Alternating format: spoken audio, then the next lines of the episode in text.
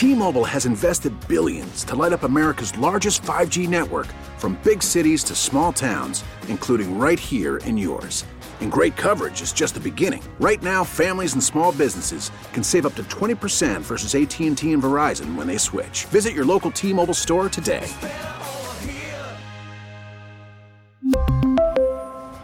Plan savings with 3 lines of T-Mobile Essentials versus comparable available plans. Plan features and taxes and fees may vary. We get it. Attention spans just aren't what they used to be. Heads in social media and eyes on Netflix. But what do people do with their ears? Well, for one, they're listening to audio. Americans spend 4.4 hours with audio every day. Oh, and you want the proof? Well, you just sat through this ad that's now approaching 30 seconds. What could you say to a potential customer in 30 seconds? Let Audacy put together a media plan tailor made for your unique marketing needs. Advertise with Audacy. Visit ads.audacy.com.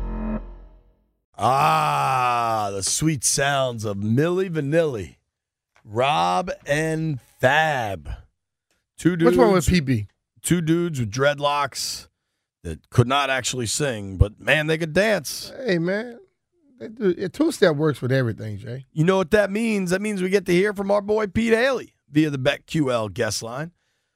Pete joins us from NBC Sports Washington, the Washington Football Talk podcast. Pedro, what up, man? How you doing, buddy?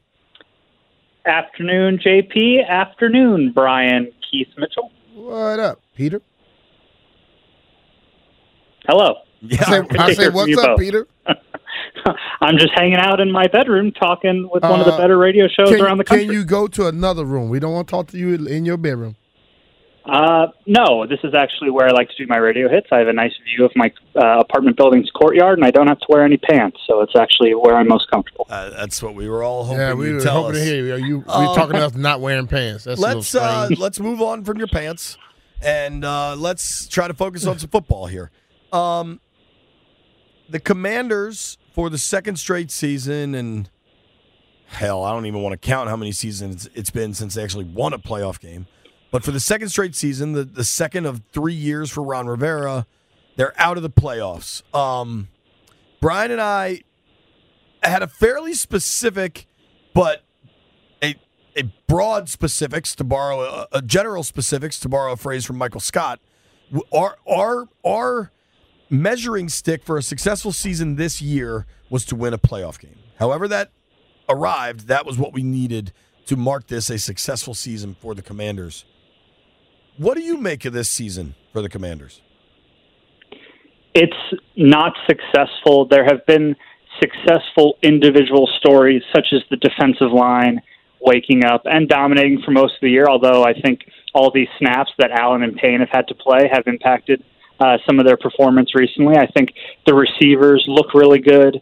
The running backs have some depth, Jamin Davis, et cetera, et cetera. But the fact that there are only individual stories and, and Ron has to point to us trending in the right direction as opposed to us being in a different spot, being in the right spot instead of on the way to that spot is disheartening. Um, seven wins, seven wins, and then seven or eight wins in three years is is suggesting that this team is in no better position than it was under Jay Gruden. Ron's winning percentage is a tick better than Jay's. He's more eloquent. He's done a really good job with the off-field distractions, of which there are thousands. But he is a football coach first and foremost, and he's not making the football team better. And he's had injuries here and there, but he's also had weak divisions, weak conferences, and plenty of chances to assemble a roster that he believes is best. And through three years and uh, 50 some games, he has not gotten this franchise any closer to his goal of building a Super Bowl winner, which is what he said he wanted to do when he was introduced as head coach. Well, he's talking about they need to find quarterback uh, one again, and uh, when I look hear that, that means that the people they have they're not happy with. Only one guy we don't know about. How do you think uh, this this game should be approached with that position? It it should be Sam Howell, and I understand that maybe the practices that we aren't able to watch, Sam maybe looks still behind. But when we see him, he throws the ball well. When we saw him in preseason, he was creative. He came up with big plays. And granted, that third string defense he was playing in the Baltimore game is completely uh, inept compared to what he'll face with a full strength Cowboys team. But Sam Howell needs to play unless he is incapable of tying his shoes and figuring out which hand to throw the football with. There's no point and Carson Wentz being anywhere near the huddle. Taylor Heinicke, it'd be great to see him maybe run around one more time if he's going to be a free agent and move away, but he's not a part of the future plans or at least the future QB1 plans. And I would hesitate to put much stock in this performance one way or the other for Howell, whether it's great or whether it's awful.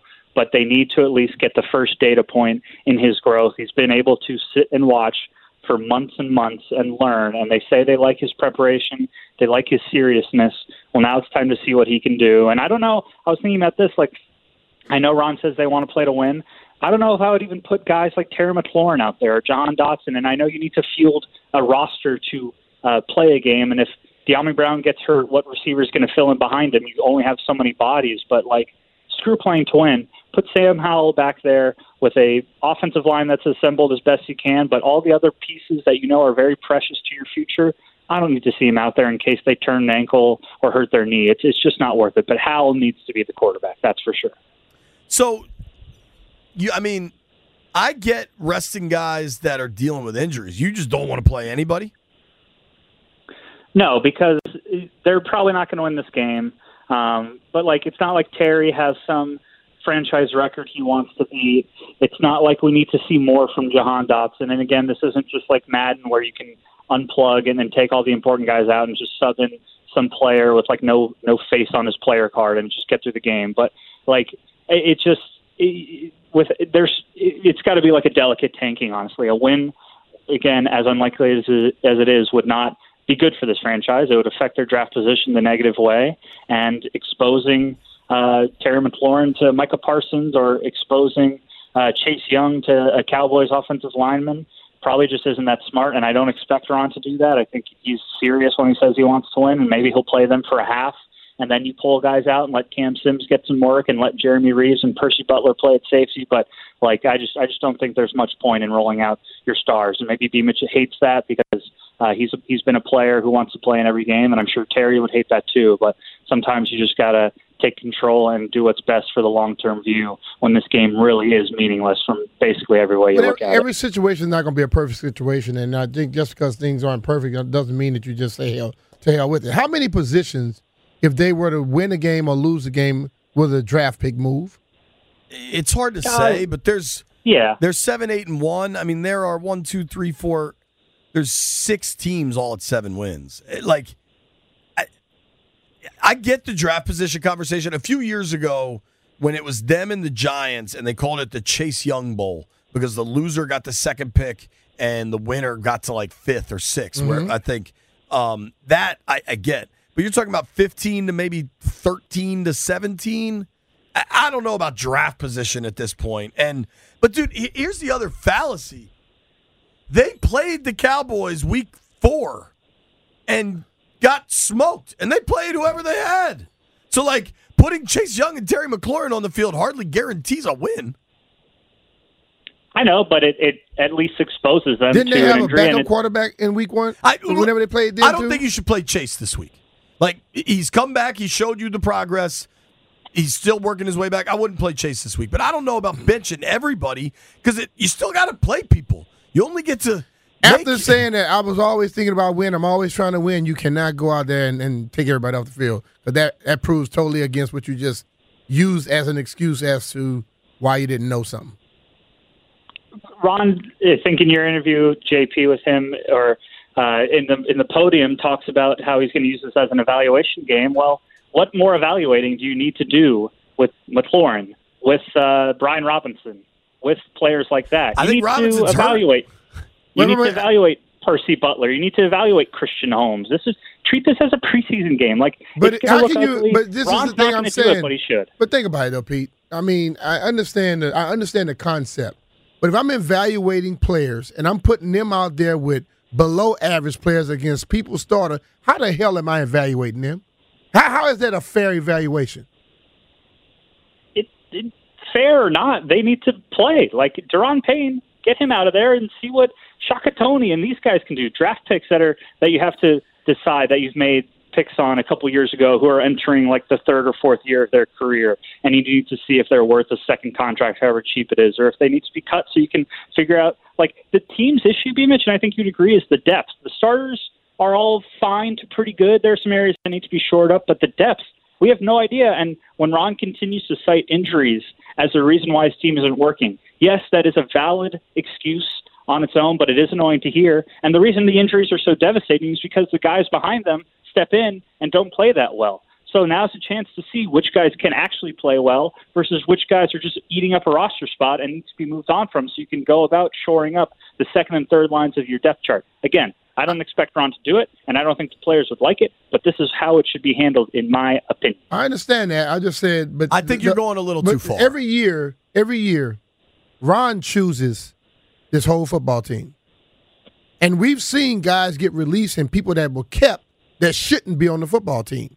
So if the depth doesn't work, maybe the concept of getting people that are going to be choir boys and never ever challenge people need to go out the window. and You start getting you some better football players that might occasionally say, "Hey, we don't need to do that. We need to do something else."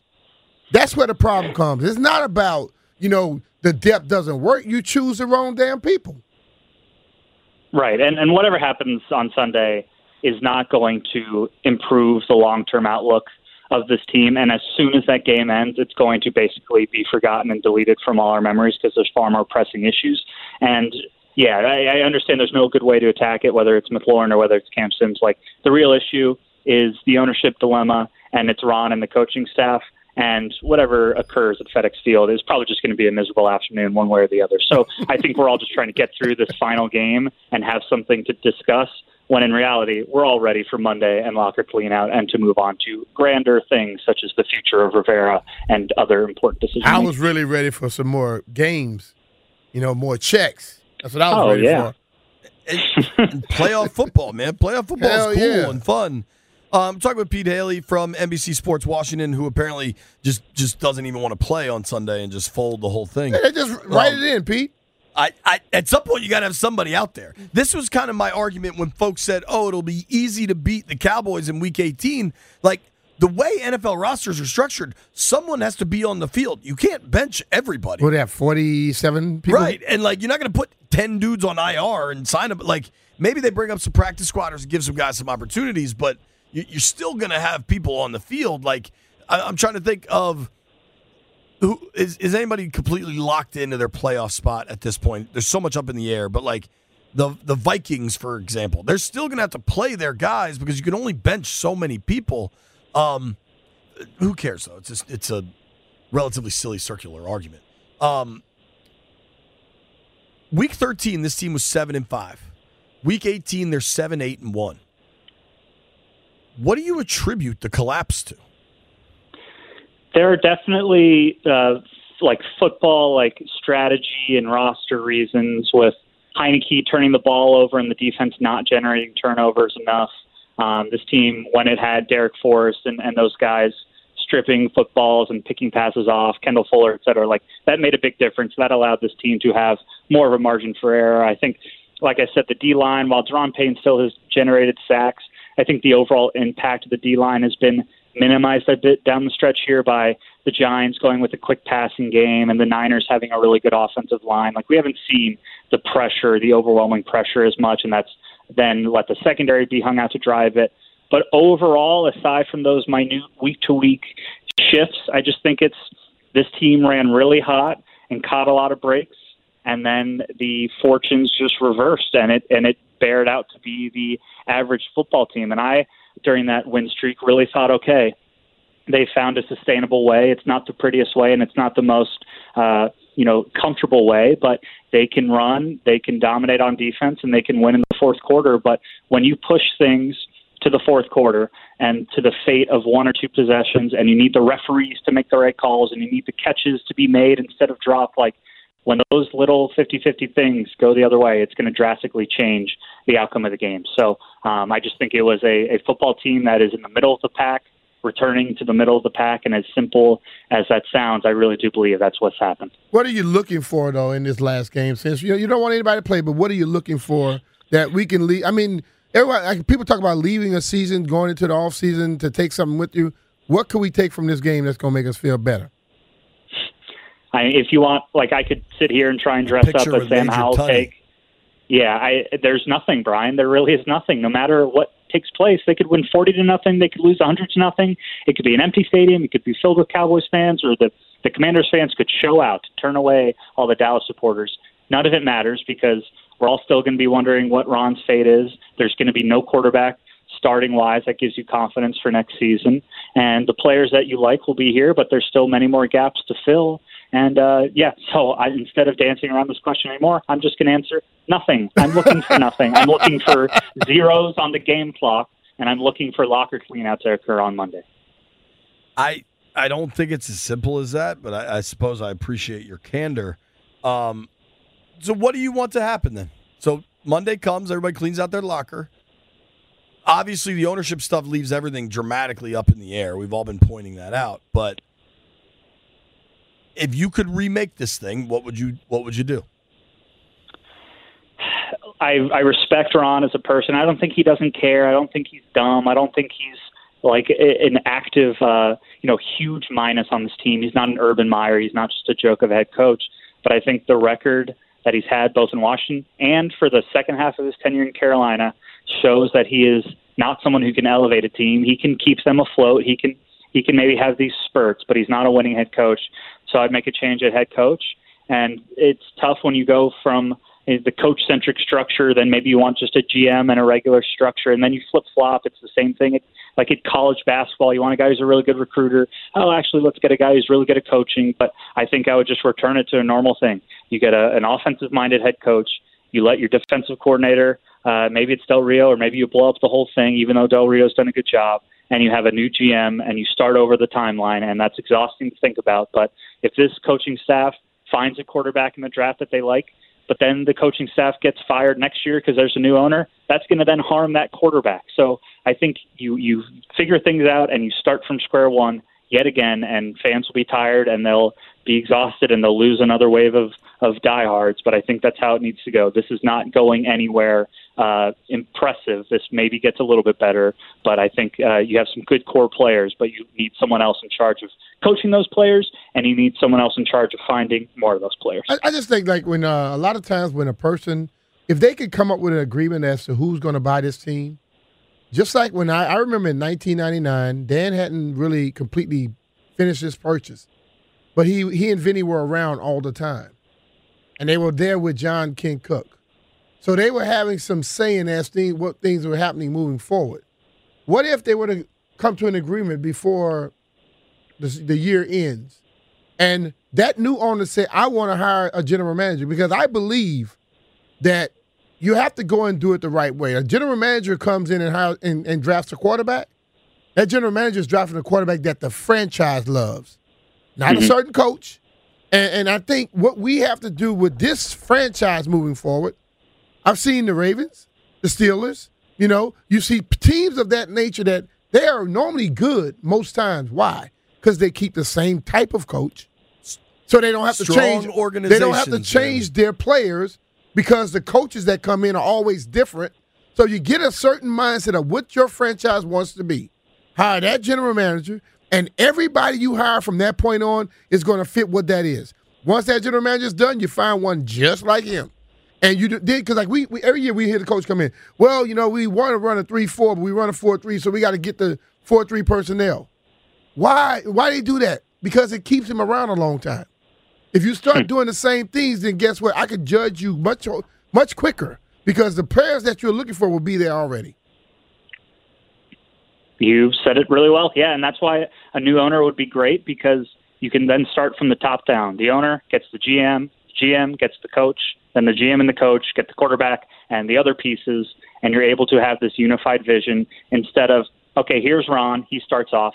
The year after that, he brings in Martin Mayhew and Marty Hurney, but those guys are kind of behind. They have to fall in line. They were hired by Ron. They have to kind of listen to him. No, uh, it, it just doesn't work when you try to take out one piece and put in another. Everyone's timelines are mismatched, and it and it's it hasn't bore any fruit. So I think as best as this team can, it needs to not be treated like an expansion team, but how an expansion team starts completely fresh. And there are some good players here. I believe that. I know the record hasn't shown it, but the D line, the receivers, the running backs, uh, the tight ends are young and exciting. The secondary has some guys. There is bones here to work with, but the the outside structure of of the front office is not winning class. And uh, hopefully, this year is the year it can really be the reset button, not just glanced, but full on smashed into the control panel.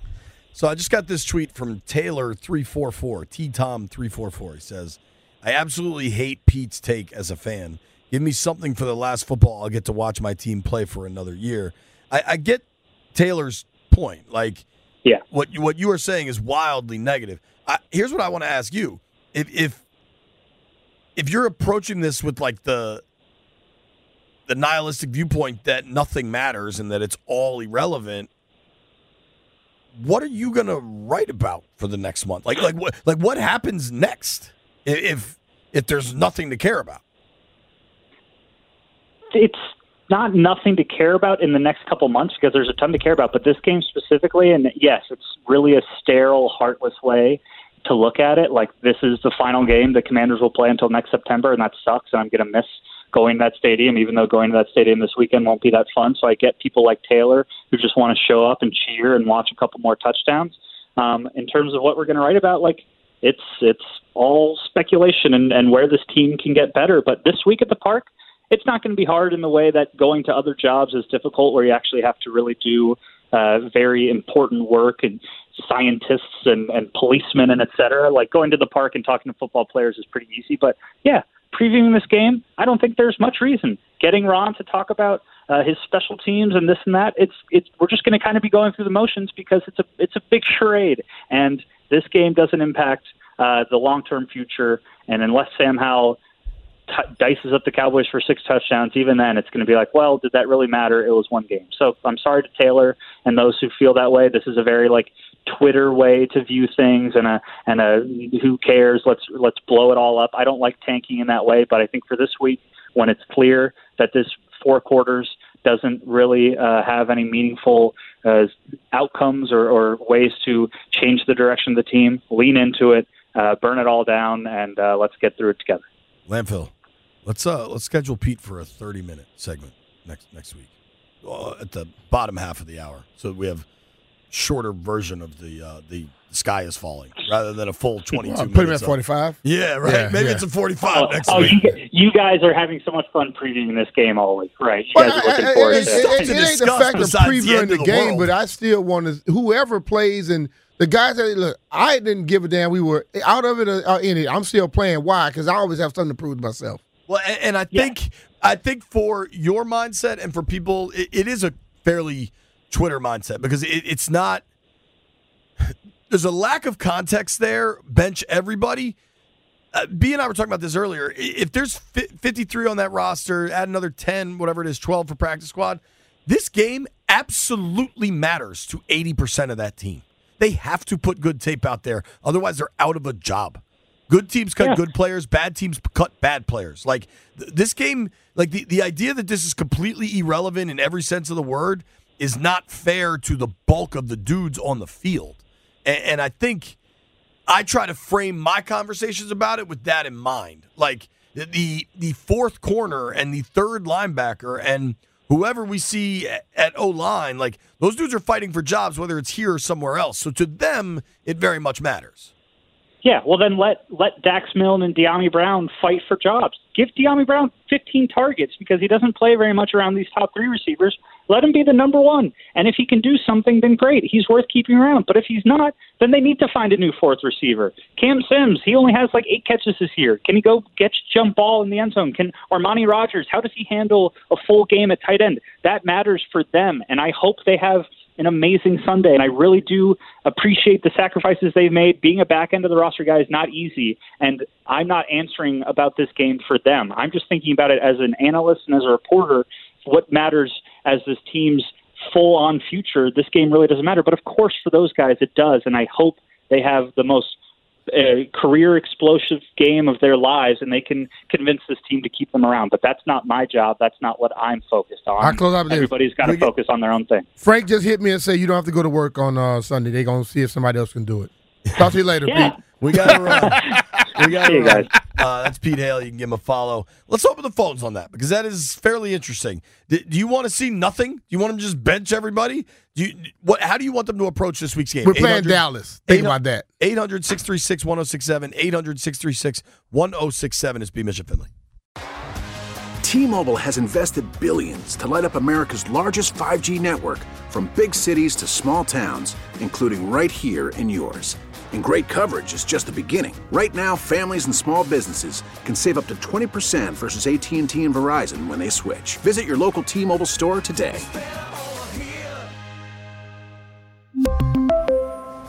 Plan savings with three lines of T Mobile Essentials versus comparable available plans. Plan features and taxes and fees may vary. Baseball is back, and so is MLB.tv. Watch every out of market regular season game on your favorite streaming devices, anywhere, anytime, all season long. Follow the action live or on demand. Track four games at once with multi view mode and catch up with in game highlights. Plus, original programs, minor league broadcasts, and local pre and post game shows. Go to MLB.tv to start your free trial today. Blackout and other restrictions apply. Major League Baseball trademarks used with permission.